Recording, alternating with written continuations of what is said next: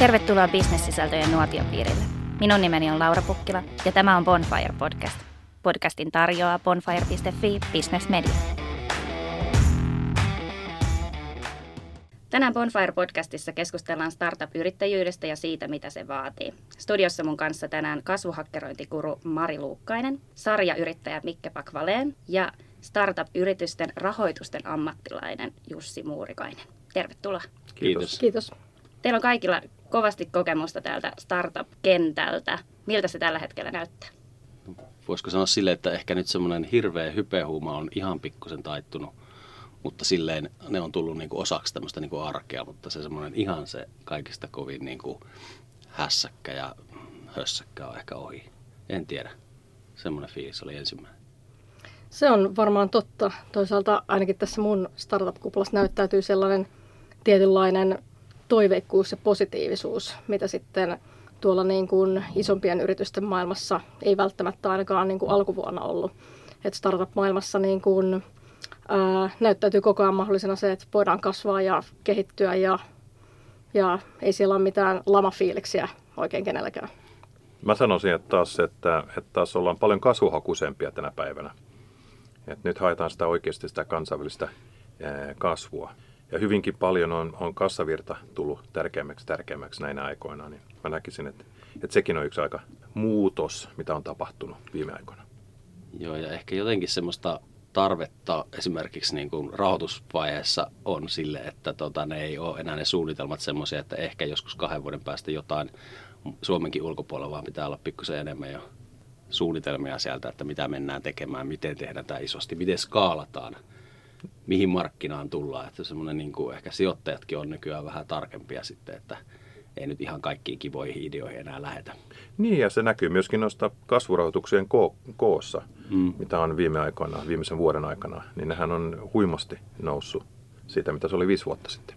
Toi on itse asiassa ihan totta ja Jussi sun mielestä, tai sulla tuli tosi hyvä pointti tuosta, että se ei ole enää se niin kuin kahden vuoden päästä johonkin maahan, joka on yleensä ollut tyyli Ruotsi, mm. vaan näyttäytyy se koko markkina, varsinkin SaaS- ja pelifirmoilla ja softafirmoilla, jota on helppo viedä globaaliksi helposti. Että se ei välttämättä vaadi niin kuin aina maaorganisaatioiden perustamista ja tuollaista niin kuin, ää, raskaamman puoleista niin kuin rakentamista ja, ja rekrytointia, skaalaaminen, vaan käytännössä koko maailma on sun markkina Joo. ekasta päivästä lähtien. Joo, mä muistan, kun mä oon kansainvälistä liiketoimintaa joskus ja kansainvälistymistrategioita koulupenkillä lukenut ja nyt katsoo sitä, että miten niitä tehdään, niin se ei enää ole sitä, että, että minne rekrytoidaan se ensimmäinen maajohtaja jonnekin ja miten se, niin kuin, se on vaan muuttunut se juttu. Toinen, mikä on varmaan, niin valuaatiot on niin kuin kierroksilla lähtenyt myös nousuun Suomessakin, että Suomessa on ollut voisiko sanoa, että mä oon joskus sanonut, että jos Facebook olisi perustanut Suomen, niin se olisi varmaan ollut miljoonan valuaatiolla niin kuin se ensimmäinen kierros. Niin Suomessa se oli jossain vaiheessa se, että mikä tahansa idea niin kuin lattiasta kattoon, niin sen arvostus oli jostain puolen ja puolentoista miljoonan välistä. Nyt jo ensimmäisen kierroksen niin kuin, rahoituksia tehdään niin kuin, helpostikin niin kuin 20 miljoonaa, jos idea on vaan tarpeeksi hyvä.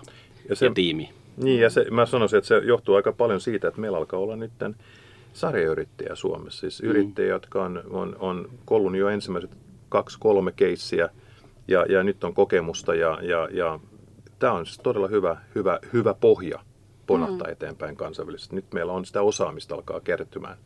Kyllä. Ja todella hyviä startup-yrityksiä täältä Suomesta löytyy. Niin ja sitten sellaisia niin kuin vaurastuneita, eks, vaurastuneita exititä tehneitä mm, sitä mä yritän, niin kyllä, että, jotka sitten itse on siinä tuskassa tarponut ja nyt sitten vähän ymmärtää tätä maailman aikaa sitten perinteiseltä teollisuuden suvulta sitä mm. omaisuutta on kerryttänyt. Mm, totta. No, mutta tuosta me ehkä päästäänkin vähän siihen, mistä halutaan tänään keskustella, eli näitä, näistä niin startup-yrittäjistä itsestään siellä henkilöistä yritysten takana.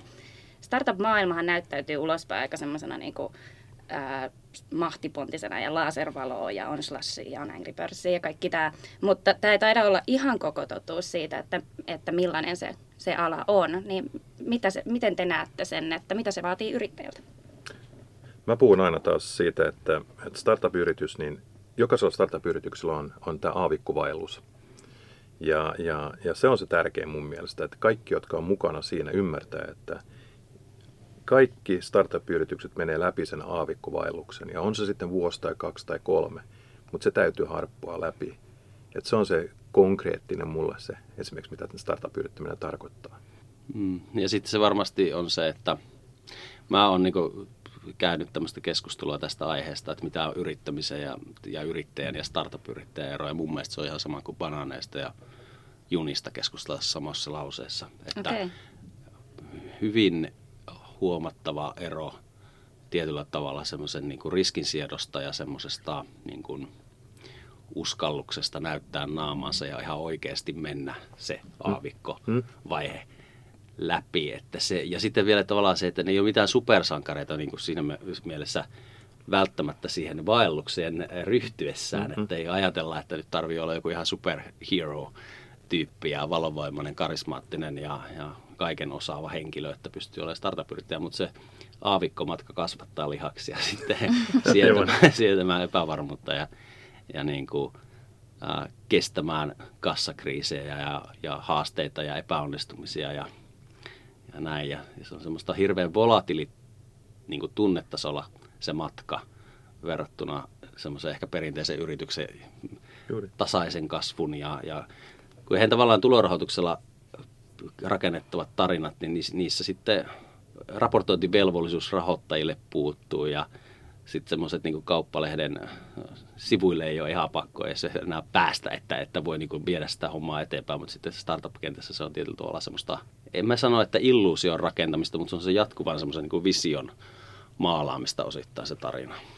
Se lähtökohtahan on, että kilpaillaan globaalisesti päivästä yksi. Mm. Ja se on aika, se on aika, aika aika iso ero siihen perinteiseen, sanotaan näin, yrittäj- yrittäjyyteen on se, että tässä startup-maailmassa kuitenkin lähdetään siitä, että halutaan valloittaa maailma. Ja se henkinen vahvuus, va- vahvuus tarvitaan siihen päivästä yksi. Toi on ihan totta ja se on niin kuin jotain sellaista, mitä mä huomannut, että tosi harvalta löytyy sitä. Hmm. Että kaikki, tai, tai monet unelmoi siitä, että haluan nyt perustaa uuden supercellin tai uuden jotakin. Ää, mä tein kaksi viime vuotta Freskaa ja Freska skaalas 700 000 13 miljoonaa siinä aikana. Ja tota, no se, se oli tota, ö, keissi, että mistä mä oon saanut sen jälkeen yli 20 pyyntöä, että tee meistä Freska.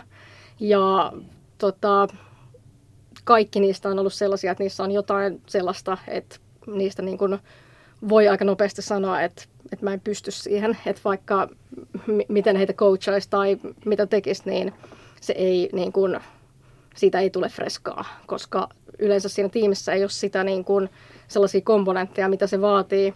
Ja tota, siinä freskan kasvussa niin kuin, ö, moni asia on sellainen, minkä sä pystyt helposti kopioimaan, mitä sitten näyttäytyy päällisin puolin rahoitus, työntekijät, teknologia, liiketoiminta ja niin edelleen. Mutta mitä taas siinä niin kuin ytimessä on, on just nimenomaan yksilöt, jotka ää, Jussilta erittäin hyvä pointti just tuosta mm. niin kuin isosta visiosta, missioon sitoutumisesta, että ne yksilöt sitoutuu aidosti siihen missioon ja on valmiita tekemään ihan mitä tahansa eteen. Ja jos ihmiset on firmassa vaan lainausmerkeissä töissä, niin sitten ne ei ole riittävän sitoutuneita missioon. Ja mitä mäkin tota, vi- viime keväänä tein Freskalla mel- melkeinpä ympäri vuorokautisia päiviä ihan vaan sitä niin kuin rakkaudesta sitä firmaa kohtaan ja siitä niin kuin puhtaasta uskosta sitä kohtaan, että me voidaan tehdä niin kuin siivoille parempi firma, niin harva on aidosti valmis sellaiseen niin. Niin kuin työn tekemiseen. Mutta se, että pystyy niin kuin, ää, firman perustuksiin valamaan sen uskon missioon, sen ydinihmisiin, ihan ensimmäisiä ihmisiä, joita siihen rekrytoi, niin se taas on niin kuin valtavan arvokas perusta, joka taas voi johtaa siihen sitten, että kaikki ihmiset, jotka rekrytoidaan siihen firmaan, sitoutuu siihen missioon, siihen isoon visioon, mikä on. Ja nimenomaan iso visio, että, että me ei tehdä vaan niin kuin muutaman ihmisen firmaa, vaan me tehdään globaali vallankumous omalla toimialallamme. Ja se on se visio, visio, mikä mun mielestä erottaa sen startup-yrittäjyyden ja tavallisen yrittäjyyden, että tota, kysyppä startup-yrittäjältä business casea, niin ihan takuulla et saa sitä. Ja, vaan se on se visio, joka ajaa viestä eteenpäin jatkuvasti sen, sen tavoitteleminen. Ja, ja, ja, ja se, kyllä se business case sit jossain vaiheessa myöhemmin. Mä aina sanon, että sitä punaista lankaa on aina kiva katsoa taaksepäin. Kyllä se löytyy taaksepäin. Mutta jos katsoo eteenpäin, niin se on ihan mahdotonta nähdä eteenpäin. Ja perinteisessä yrittäjyydessä taas niin kaikki perustuu siihen, että tehdään perinteinen business case, katsotaan ja, ja suunnitelmallisesti toimitaan. Tässä ei voida tehdä sitä samalla tavalla. Niin ja pitää siis kokeilla ja liiketoiminta, oikeastaan malli voi muuttua monta kertaa matkan varrella. Mm. Cleverissä esimerkiksi viime vuonna oli kolme kertaa ja niin se löytyi, niin kuin, että mikä lähti Juuri. vetämään. Yksi, miksi me, kun me keskusteltiin tästä aikaisemmin, että miksi me, tästä voisi olla hyvä jutella, niin on se tavalla, että jos tuot tämmöiseen keskusteluun mukaan jonkun, joka juuri on jonkun brändin edustaja siinä mielessä vahvasti, niin sitten tietysti jää puhumatta siitä, mikä oli oikeastaan joku se niin kuin ydinajatus, mikä mulla on ollut monesti, että, että ei ymmärretä sitten, että jos katsotaan vain lehtien sivulta ja niitä tarinoita kasvusta ja seuraavasta rahoituskierroksen onnistumisesta ja siellä seurataan sitä tavallaan siellä mä oon puhunut tällä niin front-endissä, että startupilla on front-end, missä kaikki näyttää aina hyvältä siihen asti, kun viimeinenkin euro on tililtä pois. Ja, ja sitten backendistä, jossa siis tapahtuu kaiken näköistä ongelmanratkaisua jatkuvasti myös silloin, kun kaikki näyttää edessä hyvältä. Et se on semmoinen niin kuin tärkeää semmoista niin tarinan rakentamiskykyä, mitä se vaatii. Ja sillä, sillä tavalla ehkä semmoista epätyypillistä suomalaista semmoista, että että uskotaan sillä hullulla, hulluimmallakin hetkellä siihen juttuun, kun tuntuu, että kaikki on niin kuin, vähän niin kuin kaaosta, niin silti, että uskalletaan olla pinnalle sille, että kaikki menee oikeasti hyvin. Koska sitten jos, kun tullaan sitten taas niihin niin kuin negatiivisiin esimerkiksi otsikoihin, jos tulee haasteita, niin yleensä tai monessa tarinassa on sitten se, että ne alkaa myös ne niin kuin kierteet vahvistua. Että, että startup-yrittäjällä pitää olla tietyllä tavalla vähän niin kuin pokerinaama aika vahva. Ja mä aina sanon ja se on sen, hyvä, eikä se ole mitään epärehellistä, että se mm. pokerinaama, koska sitä vaan vaalitaan siellä. Ja mä aina sanon sen, että mikä tuossa oli toisessa päivänäkin podcastissa, oli se, että mun mielestä startup-yrittäjä määrittelee sen, että miten nopeasti se pystyy nousemaan jokaisen tappion jälkeen. Joo. Ja, ja, ja kun näitä tappioita tulee, 90 on tappioita Kyllä. ja vastoinkäymisiä. Mutta se määritelmä perustuu siihen, että pystyy nousemaan sieltä ja menemään taas eteenpäin ja taas eteenpäin turpiin tulee kyllä. Mm. Mä haluaisin nyt, kun mä oon tässä, tässä saanut tehdä viime aikoina siis kahden nais-startup-yrittäjän kanssa töitä, niin tota, just oltiin eilen Tampereella Jaana Komsa Härkösen kanssa ja, ja Breaksin kanssa ja sitten sitä aikaisemmin oli pari, ei kahta vuotta ollut, mutta Cleverillä Janet Samuelsonin kanssa. Niin tossa on siis semmoista kanssa, mitä mä niin tykkään, että nyt tulee naisia myös hmm. näihin, näihin gameihin ja ja tota, Janetista mä aina vaan niin katoin sitä. Mä sille monesti sanoin, että se tyttö ei sula. Anteeksi Janet, sorry Janet. Joo. No, mutta toi on Sitä hyvä. se myös vaatii. Siis, että henkistä vahvuutta. Niin, niin, kyllä. Niin, ja ehkä tavallaan se, voiko ajatella niin, että se henkinen vahvuus ja just mistä Mikke mainitsi, että nousee sieltä kun kaatuu, niin voiko tämä kaikki ehkä, mä jotenkin näen, että se liittyy siihen, että se visio ja missio on niin kirkkaan siellä, sel, selvänä siellä päässä, että, että nyt kävi näin, vähän hairahduttiin, ehkä siitä polulta kaaduttiin, mutta mä edelleen on menossa siihen oikeaan suuntaan. Oletteko te samaa mieltä? Joo, toi johtaa itse asiassa aika moneen sellaiseen pienen niin kuin yksityiskohtaan siinä koko firman mindsetissä, mikä puuttuu ainakin mun nähdäkseni monelta korporaatiolta. Hmm. Et yksinä on sellainen niin kuin y- yleinen ikään kuin kasvuma- ha- kasvuhakkerointi, ää, prosessi tai toimintamalli tai, tai jotakin, että ää, aidosti testataan matalalla kynnyksellä asioita. Ja hmm. tosi usein isoissa firmoissa menee taas se mielentila sitten enemmänkin sen tyyppiseen, että ei uskalleta testata mitään, koska ei haluta luopua niistä saavutetuista, mitä sitten ikinä sillä firmalla onkaan, li- liikevaihtoa, vä- väkimäärä, niin edelleen, vaikka näyttäytyisi tulevaisuus kuinka niin kuin uhkaavana, niin Hyvä ei pointti. uskalleta tehdä niin. mitään. Tästähän löytyy ihan tosiaankohtaisia Joo. esimerkkejäkin. Nyt, nyt niin kuin ihan viimeisimpänä Siilasmaan Nokia-kirja, niin niin kyllähän siinäkin puhutaan paljon siitä, että ei uskalleta tehdä vaikka. Just näin. Startupista taas on enemmän sitä, niin kuin, että, että ensinnäkin äh, sun on pakko tehdä, koska se firma kuolee, jos et mm. te tee mitään. Eli siinä ei pysty jäämään paikalleen. Ja toisaalta siinä myöskään niin kuin, ei yleensä ristiinnaulita ketään sen takia, että tehdään virhe tai joku niin kuin, testi tai, tai vastaava menee pieleen, koska sitä ei nähdä, että se on mennyt pieleen. Myös se, niin kuin, että että joku vaikka asiakashankintakanavan testaus osoittaa, että se kyseinen asiakashankintakanava ei toimi sille kyseiselle startupille tai bisnekselle, niin se ei ole negatiivinen asia, vaan se on positiivinen löydös, koska sitten se voidaan sulkea pois ja keskittyä johonkin muuhun. Eli ne näyttäytyy niin kuin, ei ole siinä, siinä mielessä niin kuin perinteisellä tavalla ymmärrettävissä onnistumisia ja epäonnistumisia, vaan se on vain yhtä sellaista niin kuin, sinänsä ne, neutraalia oppimisprosessia, missä ne lopputulokset johtaa mm. niin kuin seuraaviin asioihin. Ja yleensä se niin kuin, ö, onnistuminen on vaan kiinni siitä, että kuinka nopeasti sä ehdit testata ja pystyt testaamaan niitä asioita sen kyseisen rahamäärän niin kuin mm. avulla, mitä sulla on käytössä siihen.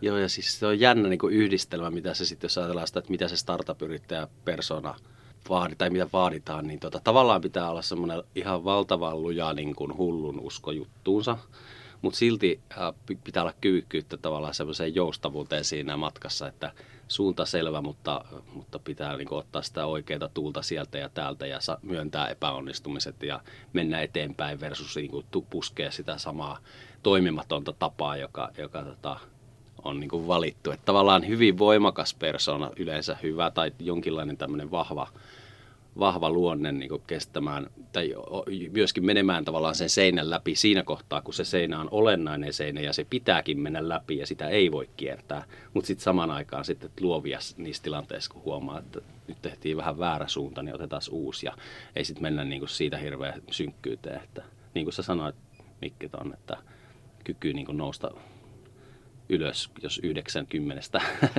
90 askelesta on väärän suuntaan. Mutta mä oon monta kertaa miettinyt, että minkä takia huippuurheilijoista niin harva on startup-yrittäjä. Mm. Kun nehän on käynyt läpi periaatteessa ihan samat, kaikki mm. samat kolhut, mm. Ne, mm. niillä on selkeä visio, ne haluaa kaikki olympiavoittajaksi, niillä on tuota, ne, ne uhraa paljon tän eteen ja näin päin, näin päin. Siis minkä takia ei nähdä enemmän huippuurheilijoita startup-yrittäjänä, en tiedä. Mutta mun mielestä se olisi aika luonnollista heille. Niillä on se kilpailuhenki, mm-hmm. niillä on kaikki mm. oikeat elementit kohdallaan ja niitä on koulutettu ihan lapsesta asti. Eikö tässä ole nyt hyvä viesti tuonne eduskuntaan, kun tehdään, ju, just ollaan niin kuin rakentamassa hallitusohjelmaa, että meillä olisi tämmöinen huippuurheilijoiden tuota, jatkokoulutusohjelma Suomen yrittäjien kanssa yhteistyössä. Se olisi ihan siis hyvä ihan idea. Niin. Norjassa on tehdään sitä ihan. Okay. Niin. Et, et, mutta Suomessa en tiedä, onko olemassa jotain semmoista. Koska se tyyppi, joka niinku yrittää sitä 150 ai, tota, sentin riman ylitystä siellä korkeushyppypaikalla, hmm kaksi kertaa versus äh, sata kertaa, että se varmasti pääsee, niin kyllä me mm. näistä varoitaan, että kumpi se ehkä on se profiililtaan se. Ja se olisi kiva kuulla, mitä, mitä Suomessa huippurheilijoita löytyy, jotka on ryhtynyt. Mä tiedän, että mikä sitä uimahyppyä ja Joo, Puhaka Joona. Joo, Joo. Nyt, hänet mä oon törmännyt Joo. hän, hän on oikein inspiroiva startup-yrittäjä. Niin mm. ja, ja tuota, mutta muihin mä en ole törmännyt. Joo. Niin. Toi on itse asiassa jotain sellaista, mitä mä hiffasin vasta viime viikolla. Mm. Mä olin Barcelonassa katsomassa Barcelonan peliä ja tota, ää, se oli muistaakseni ensimmäinen, tai yksi, yksi ensimmäisistä live-urheilumatseista, mitä mä ylipäätään katsoin elämäni aikana. En katso penkkiurheilua juurikaan, mutta se oli hyvin mielenkiintoista seurata siis Messi oli siinä pelaamassa ja se oli äärimmäisen optimoitua se hänen pelaaminen. Et se oli pääasiassa se, mitä hän teki siellä kentällä, oli sitä, että hän käveli siellä ympäriinsä, eli optimoi omaa niin kuin, tehokkuuttaan niihin paikkoihin, missä hänestä on eniten kä- käytännössä damagea siinä, niin kuin, suurin impact pienemmällä mm. vaivalla siinä kentällä. Eli hän niin kuin, käytännössä missasi tietoisesti sellaisia paikkoja, missä hän olisi saanut vaikka syötöstä pallon varastettua, mutta ilmeisesti hän näki siinä jotain sellaista, mitä mä en pystynyt käsittämään, eli se ei ollut hänelle niin kuin paras paikka viedä sitä palloa ja tehdä sillä sitä suurinta impaktia vaan hän mieluummin keskittyi siihen optimointiin. Ja siinä on paljon sellaista, mitä niin kuin startup-yrittäjien ja startup-firmojen pitää tehdä, eli pienillä resursseilla optimoida tekemistään äärimmillään. Et siinä on hyvin paljon samaa. Hän on harjoitellut sen 10 000 kertaa. Hän mm. on se maha mm. tuntuma siihen. Hän tietää tasan tarkkaan, missä pitää iskeä missä ei tarvitse. Ja tässä on myöskin yrittämisessä, startup-yrittämisessä se iso ero on, että kun sä oot tehnyt sen riittävän monta kertaa, niin se, se lähtölaukaus ja se mm. nopeasti käyntiin pääseminen on niin paljon helpompaa, kun sä tiedät, mitä sun pitää tehdä, missä järjestyksessä. Ja sä pystyt ennakoimaan ja käyttämään sun mahaa ohjaamaan mm. sua oikealla tiellä. Et sen takia kannattaa yrittää ja yrittää ja yrittää. kun loppupelissä kuitenkin niin se onnistuminen tulee.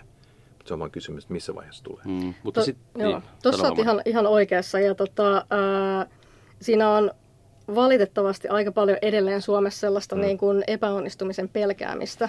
Ja se on ihan niin kuin, no totta kai ymmärrettävää, koska käytännössä jos teet konkurssin, niin sun on vaikea avata puhelinliittymää sen jälkeen.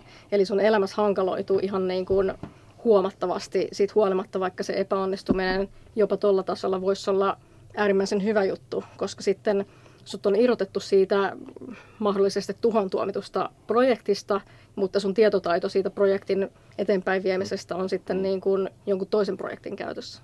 Joo, ja tässä siis mitä sitten toisaalta maailman monesti menee, että se kaikki ei keksi 17 hyvää ideaa ja ole sarjayrittäjä niin kuin elämässään, niin tietyllä tavalla sitten taas kun sä oot sitä ensimmäistä harjoitusta tekemässä siinä ensimmäisessä startupissa, niin silloin ehkä kannattaa haalia – ympärilleen joukko sellaisia ihmisiä, jotka on sitten taas kompastellut ja myös onnistunut. Me juteltiin tuosta eilen paljon, että tavallaan tarvitaan niin kuin sillä tavalla kriittistä ajattelua ilman dissaamista on se, millaisia hmm. ihmisiä tarvitaan näin. ympärille, että ne on koko ajan viemässä vähän niin kuin eteenpäin sitä juttuja auttamassa ja ehkä pystyisi välttämään ne pahimmat niin kuin virheet, mutta kuitenkin niin koko ajan kannusta, kannustavasti. Että semmoisia niin kuin, opponointi on joskus vähän sellaista, että siinä alkuvaiheessa niin kaikilla on hirveästi mielipiteitä ja kaikki näkee vaan uhkia ja muuta. Että semmoiset ihmiset ei oikeasti ole kauhean tarpeellisia myöskään startupeille. Ja mä sanoisin saman asian, että, että tuota, munkin, yksi mun tärkeimmistä kokemuksista on, se on kuitenkin se tiimi, joka se loppujen lopuksi toteuttaa. Että yksin harva yrittäjä, harva startup-yrittäjä pärjää yksin. Mm. Että tuota, mä näkisin sen sillä tavalla, että startup-yrittäjän yksi tärkein kyky pitää olla koota hyvä tiimi. Ja jos pystyy kokoamaan sen oikean hyvän tiimin oikeaan paikkaan, niin sitten on edellytykset aika hyvät. Ja sitten myöskin tavallaan tämä, että jos kun se tiimi on, myös sijoittajat katsoo sitä tiimiä tosi paljon, niin ne saattaa ajatella sen niin, että kun ne tuntee, jos ne tuntee varsinkin startup-kentän, ne tietää sen, että tätä mutkia pitää ottaa tässä matkan varrella ja se ensimmäinen niin kuin, vaikkapa liiketoimintamalli ei välttämättä ole se, millä se lopulta breikkaa, niin silloin ne arvioi just sitä, että onko tämä semmoinen tiimi, joka pystyy sitten Juuri näin. vetämään sen täysjarrutuksen tarvittaessa ja vetää toiseen suuntaan seuraavan stintin. Se on tiimi, tiimi, tiimi. Sehän on sillä mun mielestä itsekin, kun mä katson jotain startuppia, niin se on ihan vaan ne kolme tärkeintä tekijää on tiimi, tiimi ja tiimi. Hmm. Hmm. No tiimissä tarvitaan kuitenkin aina se johtaja, eikö niin? Se yksi tyyppi, joka vie sitä hommaa kuitenkin, kantaa sen vastuun ja vie sitä eteenpäin. Niin jos mietitään startup-yrityksiä, niin minkälainen se johtajan hahmo pitää olla? Uh, mä olen itse vähän eri mieltä tuosta, koska, okay. koska uh, monesti siinä on joku sellainen niin kuin, tietty hahmo, johon henkilöityy se koko niin kuin, firman brändi, joka on yleensä toimitusjohtaja.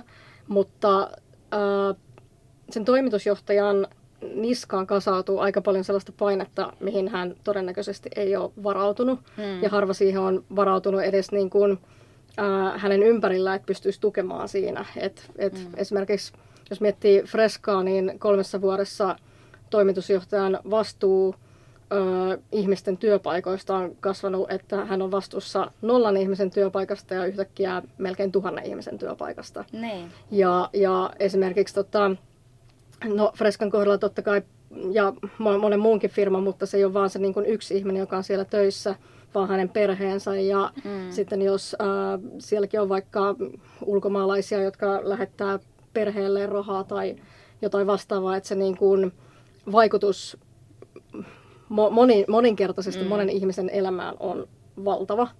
Ja se vastuu siitä on vaikea kantaa ja siihen on vaikea varautua, eikä sitä oikein opeteta missään niin kyllä siinä tulee totta kai niitä niin kuin, tai miten kehitetään sellaista nimenomaan resilienssiä siihen, että kestää sitä niin kuin, ää, epäonnistumisia ja pystyy yrittämään uudestaan, on se, että siinä on jonkinlainen niin kuin, koretiimi, joka pystyy mm. tukemaan toisiaan ja jakamaan sen kokemuksen monella tavalla.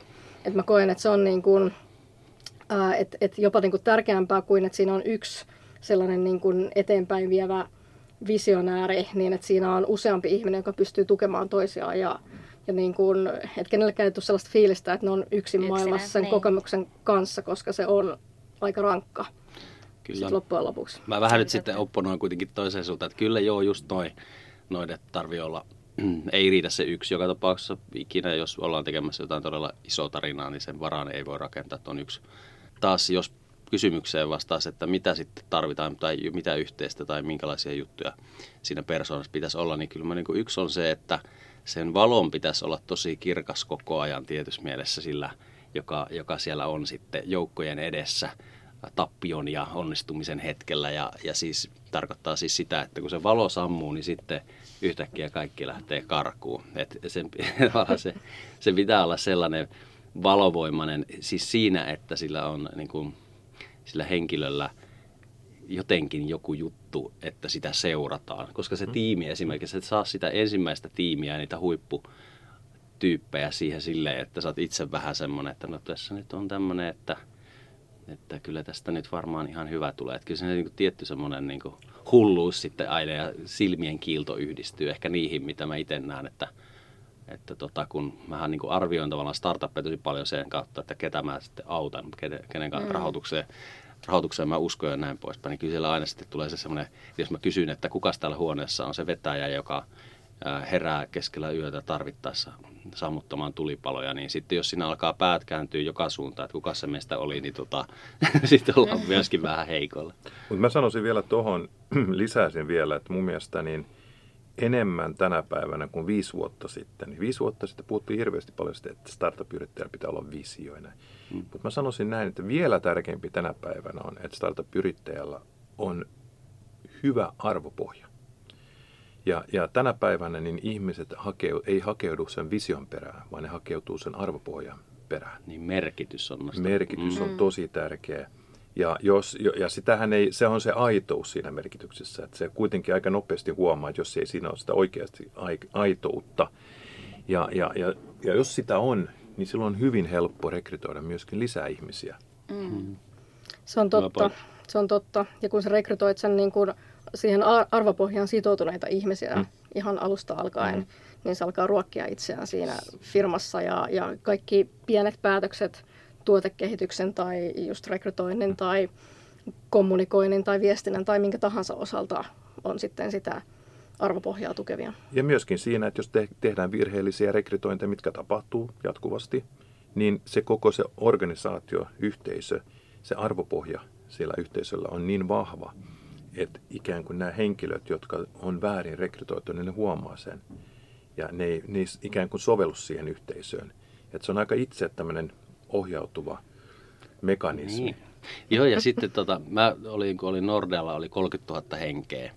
Mä muistan joskus, kun sitten siihen, niihin aikoihin mä näin semmoisen piirakan, missä tai näin, että kulttuuri on siellä ulkokehällä ja kaikista hitaimmin muuttuva asia. Niin nyt sitten yritysten perustamisvaiheessa kannattaa huomioida se, että se kulttuuri – on se hitaasti muuttuva asia, mutta sen ydinkomponentteja on alkuvaiheessa se, ne arvopohjaiset valinnat, mm. millaista mm. kulttuuria me tulemme toteuttamaan. Ja mm. kyllä aika moni niin menestyskeissi on lähtenyt siitä, että niillä on ollut se vahva tällaiset niin kuin asiat, jotka kuulostaa ihan hassuilta, että näin pehmosista tietyllä tavalla puhutaan, niin ne on just niitä kovia juttuja mm. sitten niin kuin pitkällä tähtäimellä kasvun kanssa. Että jos on täysin tämmöinen niin kuin hajanainen arvopohja, ja kulttuuri, kulttuureja on alakulttuureja ja kaikkea näköistä löytyy sieltä, eikä huomioida tämmöisiä että voi tulla vaikeita sitten, kun kasvataan vähän isommaksi. Mä sanoisin näin toisenakin, mitä mä näen tärkeänä tuossa startup-yrittäjyydessä on, on, on, on tämä tekemisen meininki. Otetaan kiinni asioista ja kannetaan vastuuta asioista. Ei vaan sillä tavalla, että ollaan va- va- vastuullisia johtajia, vaan myöskin otetaan ja kannetaan se vastuu. Ja, ja, ja tämä, tämä erottaa ne hyvät startupit huonoista on se, että, että jos joku on rikki, niin me fiksataan se. Me ei odoteta, että joku toinen fiksaa sen. Hmm. Ja, ja, ja tämä, tämä tämmöinen execution focus on, tota, on semmoinen toinen mun mielestä sen arvopohjan lisäksi, niin mikä on tota, erottaa ne hyvät akanoista. Toi on ihan totta. Siinä Siilasmaan kirjassa itse jäi mieleen tuosta just kohta, että se oli huomannut jossain vaiheessa, niin kun, että siellä oli joku oliko siellä joku screeni pimeänä tai, tai jotain, joo, jotain niin kuin ton näin. tyyppistä, ja kukaan ei huomioinut sitä ja tehnyt sille mitään. Ja silloin se niin kuin, niin kuin, tunsi siinä jotakin, että tässä nyt on jotain pielessä, että kukaan ei kanna vastuut tästä. Mm. Ja toi on tosi niin kuin, tai mitä startupeissa tapahtuu, että, että vaikka siellä on roskistäynnä tai kahvinkeitin mm. ei ole ladattu tai ää, astianpesukonetta ei ole tyhjennetty, mm. niin kuin tällaiset asiat, jos, tai, tai sen huomaa siitä rekrytoinnista, että onko siellä onnistuttu rekrytoimaan arvopohjaan sitoutuneita ihmisiä, koska ne välittää siitä firmasta ja ihmisistä ja ää, missiosta niin paljon, että mm. ne hoitaa myös tämän tyyppiset asiat. Mulla normaalisti, kun mä teen rekrytointia, niin aikoinaan mä aina asetin yhden kysymyksen jokaiselle, jota mä halusin rekrytoida. Mä kysyin, että olisitko valmis ryhtymään leipuriksi? Ja mm-hmm. se vastaus erottaa aika pitkälti myöskin sen, että oletko sä oikeasti startup-yrittäjä, mm-hmm. Oletko sä valmis käärimään hihat nousemaan neljältä aamulla, mm-hmm. näetkö sä siinä mahdollisuuksia ja potentiaalia kasvaa, vai mietitkö sä heti, että tämä ei ole ihan mun juttu. Niin, niin. Tämmöisiä, tämän tyyppisiä asioita, niin se on helppoa. Mm. Ja sit mä oon laittanut nyt, mä oon ilokseni huomannut tässä nyt, että, että en ole pelkästään tämmöistä niin kuin, uh, digijuttujen ja, ja tällaisten kanssa tekemistä nykyään, vaan siellä on sitten tällaisia energia-alan startuppeja vasta. Mm. Sitten mä oon käyttänyt tämmöistä niin kuin jännää ikään kuin linjaa, että toisessa ääripäässä on ikään kuin sellaiset uh, hypekyvykkäät, äärimmäisen hyviä siinä, että miten hankitaan rahoitusta ja kuinka saadaan niin kuin, mm, niin kuin hommat näyttää hyvältä. Niin kuin kärjistetty esimerkki, kuplan rakentamiskyvykkyys. Toisessa ääripäässä on val, voi olla aivan valtava substanssi. On se, voi olla tiimi, jossa kaikki on niin kuin tutkijoita jolla alueella. Ja jotenkin tässä niin kuin minä aina nykyään mietin, että kumpikaan ei niin kuin yksin riitä. Ja se oli vähän niin kuin tämä, mitä sanoit, että execution, kyvykkyys on tosi tärkeä. Mutta se ei niin kuin myöskään, se joskus on niin, että se execution kyvykkyys ei myöskään tee sitä maksimikasvun skaalautumisen ikään kuin riittävän kunnianhimotason sitä ulos tuloa tai, tai ylösnousemusta sellaisena. Ja silloin pitäisi niin kuin miksata näitä maailmoita, että löytyy sitä niin kuin kykyä rakentaa tarinaa, hankkia rahoitusta, jne. Ja sitten se todella val, niin kuin voimakas keskittyminen toteuttamiseen. Ja nämä ei monesti mene samoissa, hmm. nämä ei toteudu aina yhtä aikaa. Mutta mä, mä, mä ottaisin tuosta kiinnikin. Mä sanoisin, että se kyky rakentaa tarinoita on, on, on mun mielestä yksi niistä tärkeimmistä kyvyistä, mm. mitä startup-yrittäjä mm. pitää olla. Kyllä, just näin. Mutta siis se ei riitä se tarina, jos ei siellä ole sitä porukkaa, jotka ta- niin, ei, tekee ei, tavallaan sen. Ei, niin kuin, ei mutta mut se, kyky, niin. se kyky ohjata sitä organisaatioita tarinoiden kautta mm. on todella tärkeä. Kyllä. Niin, mutta mä jotenkin tuli itselle nyt tästä semmoinen ajatus, että ehkä jos se substansosaaminen on siellä niinku olemassa, niin että sitten siihen toiseen päähän hän voi saada tavallaan apua, eikö niin? Ehdottomasti. Paljon vaikeampaa joskus on ehkä se toistepäin se niin. homma, mm. että hitsi kun tehtiin kivat slaidit ja tulipas hyvä, hyvät rahat tilillä, mutta mitäs näillä tehtäistä? Niin. Pervettä, jos on jotain ajatuksia, että ollaan sitten niin. myös tekemässä. Et jotenkin ehkä, että, että olisiko siellä kuitenkin siellä ehkä ytimessä se osaaminen, mistä se lähtee. Et me ollaan mm. puhuttu sun kanssa, Mari, joskus siitä, että, että miten sä oot tehnyt yhteistyötä sellaisten startup-yrittäjien kanssa, joilla on äärettömän kova osaaminen. Esimerkiksi oli tämä kirurgi, ja mm. sitten, sitten, että hän halusi lähteä siitä rakentamaan, niin eikö se ole kuitenkin aika tärkeää se, että siellä on, niin kuin, on se osaaminen siitä omasta jutusta? Mä sanoisin, ei se osaaminen, vaan se rakkaus. No joo. Se lukkainen niin. rakkaus. Ja se on vähän niin kuin mä sanon, tuun takaisin siihen urheilijaan esimerkkiin. Niin. Jos sulla on se lukkarin rakkaus siihen yhteen lajiin, ja kun sä jaksat sitä puurtaa, tai kun messi, sä jaksat sitä 10 000 tuntia puurtaa, niin sun täytyy vain uskoa itseesi. Mm. Totta kai sitä kautta se osaaminen löytyy, jos, mm. jos on niin kuin valtava palo johonkin omaan asiaan ja, ja sitä kautta sä oot koko ajan sellaisessa hyvässä tekemisen flowssa mm. ja opit enemmän ja niin edelleen. Mutta siinä mä oon Jussin kanssa samaa mieltä, että nämä taas ei usein kohtaa. Mm. Tällä hetkellä mä teen ää, ää, tällaisen tota, Icebreaker-fundin kehitystä. Ja meillä on nimenomaan esimerkiksi tämä kirurgi ja hänen yrityksensä portfoliossa. Ja parhaat, tai, tai yhdet parhaista startup-keisseistä löytyy just tällä tavalla, että on, on kova substanssiosaaja, jolla on nimenomaan se palo siihen omaan tekemiseen, ja sitä kautta se osaaminenkin on kertynyt. Ja hän on huomannut todennäköisesti uransa varrella jonkinlaisen ongelman tai asian, minkä hän voisi korjata. Mm. Mutta se sitten, että, että hyvin usein tällaiset ihmiset on myös identifioi itsensä työntekijöiksi tai tällaiseen tietynlaiseen lokeroon, missä ei välttämättä nähdä sitten itseään missään yhteydessä startup-maailman kanssa, että slash-pöhinät ja tuollaiset näyttäytyy hyvin vieraana siinä omassa kuplassa. Mm. Että miten tämä niin kun pystytään yhdistämään mm. näiden niin kun, niin kun, oman alansa superosaajien kanssa, jolla on se palo siihen asiaan ja valjastamaan heidät siihen niin kun startup-yrittäjyyteen, niin se on hyvin mielenkiintoinen teema, että mistä löytäisi Suomeen valtavasti globaali kasvua. Mä luulen, että yksi toinen taito, mikä aika monella startup-yrittäjällä puuttuu, mistä me puhuttiin aikaisemmin tuossa, on tämä nöyryys. Ja mulla on se nöyryys oppia uutta ja kuunnella muita. Mä oon aina sanonut sen, että startup-yrittäjät aina auttaa toisiaan. Oli se tilanne kuin tilanne. Niin, niin tota, se uskallus ja nöyryys pyytää sitä apua, kun sitä tarvitaan, hmm. niin se on semmoinen, se on semmoinen valttikortti, mikä startup-yrittäjä pitää olla. Pitää olla sitä uskallusta, pitää olla nöyrä ja, ja, ja jatkuvasti oppia asioita, uusia asioita. Ja ne muut startup-yrittäjät kyllä auttaa ja mm. auttaa toisiaan. Ja ilmaiseksi. Niin. Täsmälleen.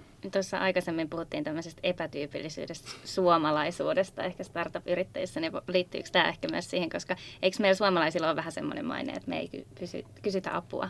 Jos sä, jos sä katsot tarvit... esimerkiksi nyt vertailet Ruotsia ja Suomia, niin Ruotsissa on todella vahvoja nämä, nämä, nämä yrittäjäverkostot. Niin. Ja, ja sieltä löytyy yhtä sun toista yrittäjäverkostoja, jossa, jossa nostetaan yrittäjät. Sielläkin on yrittäjämaajoukkuetta ja siellä on yrittäjä sitä, yrittäjäpalkintoja ynnä muuta. Ynnä muuta. Mitäs täällä Suomessa sitten? Meillä oli pääministeri, joka on ollut yrittäjä, ei ole mm. koskaan itsenä sä kutsunut yrittäjäksi. Meillä on, puhuttiin Siilasmaasta. Siilasmahan on mm. yksi parhaista yrittäjästä, mutta ei hän kutsu itseään yrittäjäksi. Ja et, se on, se on tämä, meidän täytyisi päästä pois tästä vanhasta – ja, ja, ja päästä tähän ikään kuin tähän uuteen sisälle aika nopeasti, kun se on sillä, ainoastaan sillä tavalla, kun me kasvatetaan näitä uusia työpaikkoja tähän maahan. Se on näiden yrittäjien kautta, kun ne tulee. Plus, että todella hämmentävän vähän nämä teemat oli esimerkiksi vaalikeskustelussa mm. esillä. Mm, kyllä. Ja se oli kyllä mulle kanssa semmoinen aika, aika suuri pettymys. Mm. Ja kene, kaikki, kaikilla on tavoitteet, mm. mutta kenelläkään ei ole niitä miinsejä, niitä, miten me päästään sinne. Siinä on aika paljon, just niin kuin jos, jos viittaa politiikkaan nimenomaan, niin sellaista turhaa vastakkainasettelua, mm. että on yrittäjät vastaan mm. työntekijät, ja, niin. Juuri näin. Jo, joka on aika turhaa ja typerää siinä mielessä, että, että jotkut ihmiset haluaa olla yrittäjä ja nauttii siitä mm. positiosta, mm. jotkut haluaa olla työntekijöitä ja nauttii siitä positiosta. Molemmat tarvii toisiaan. Ja mm. lähtökohtaisesti, kun enemmän ja enemmän syntyy nimenomaan arvopohjaisia yrityksiä ja hyvin, hyvin monista startup, startupeista on nimenomaan arvopohjaisia, koska sillä arvopohjaisuudella sä kasvat yleensä nopeammin. Ju, juurikin sillä tavalla, että ää, eri, erityisesti jos tavoittelet monien vaikka nuorten ihmisten huomiota, niin ne valinnat on hyvin usein ostopäätöksissä arvopohjaisia. Hmm. Ja Suomen ulkopuolelta myös sijoittajat on alkanut ainakin, mä oon nähnyt tämän tyyppisiä keissejä, että on tehty arvopohjaisia sijoituspäätöksiä. Mm. Että se näkyy monessa asiassa koko ajan enemmän ja enemmän. Niin ja sitten niin. varmasti siis sä et tule edes, edes tota, toi, ton niin kuin vaikkapa mun lasten ikäluokan kanssa, niin sun ongelma on se, että et sä saa niitä töihin, jos sulla ei ole siis nimenomaan rikottu tavallaan tämän, tämä vastakkainasettelu yrittäjä ja sä oot täällä nyt tää orjani täällä. Ja tämä, tämä kun poistuu, niin meillä on niin kuin yhteiskunta kehittynyt aika paljon mm. siitä mm. nykyisestä, missä se keskustelu käydään siinä, että meillä on nämä riistäjäkapitalistit ja sitten meillä on tämä, Mutta tämä työväenluokka. Mm. Se on Mutta vieläkin jotenkin olemassa oleva Mä en itse ole yhtään poliittisesti aktiivinen, enkä ole kiinnostunutkaan politiikasta, mutta jos me vertaan Suomea ja Ruotsia taas kerran, niin, niin Suomessahan niin Antti Rinne läjäytti jossain vaiheessa, että no, jos meillä on jotain vajetta valtion budjetissa, niin otetaan se yrittäjiltä.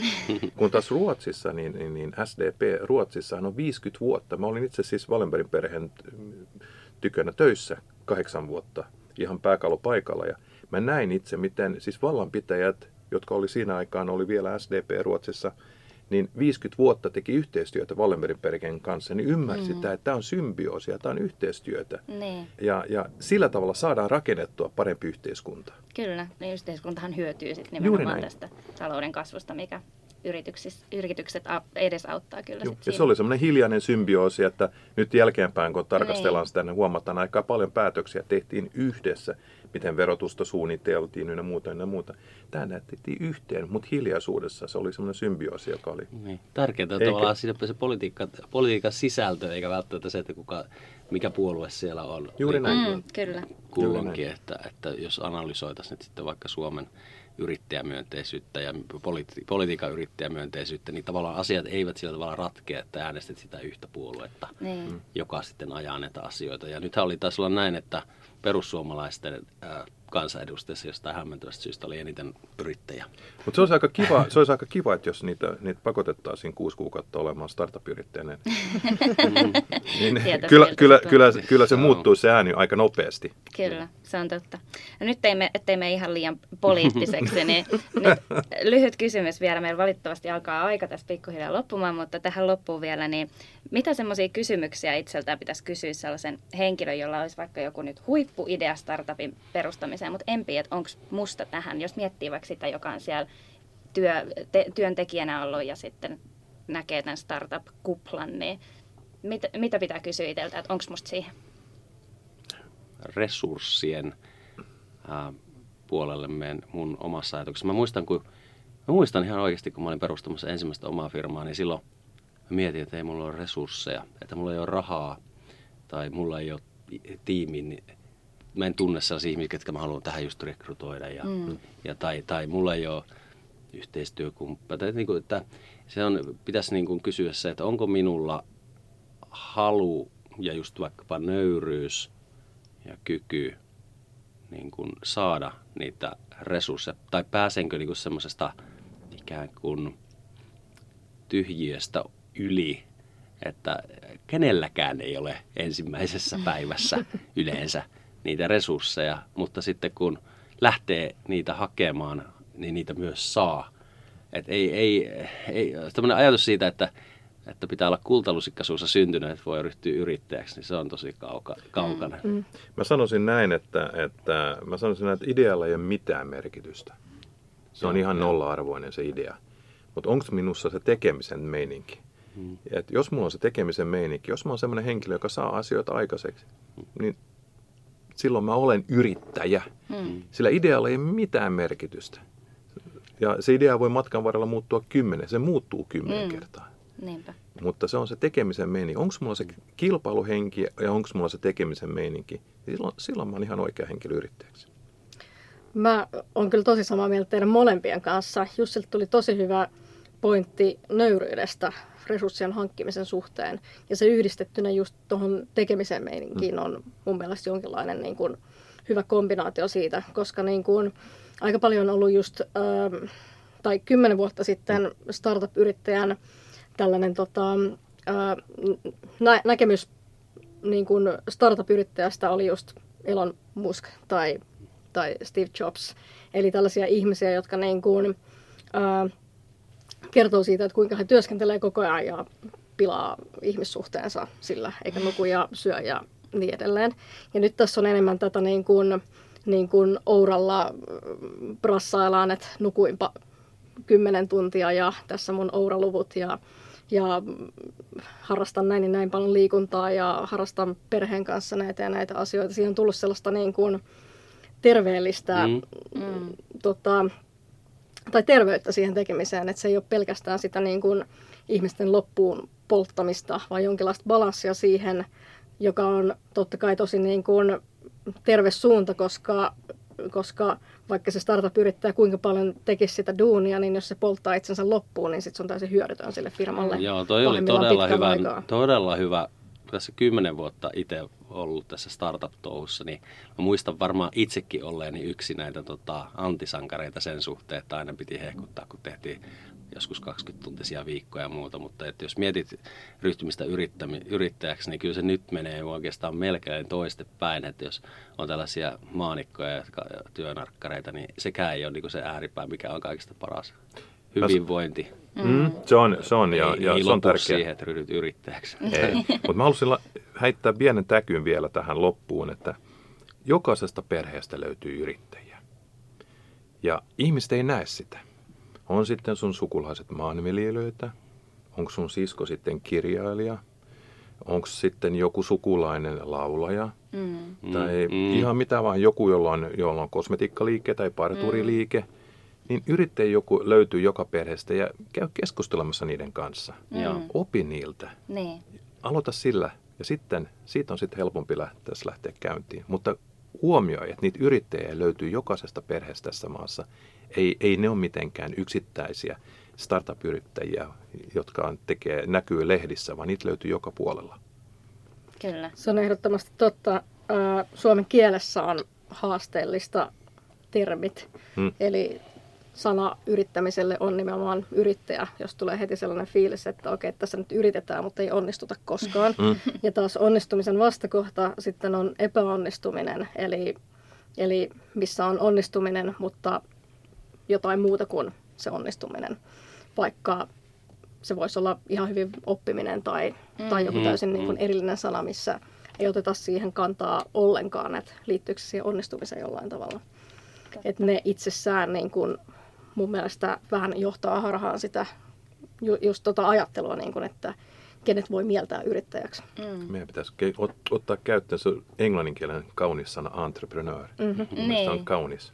Mm-hmm. Niin. Melkein ranskalta kuulostaa. Niin.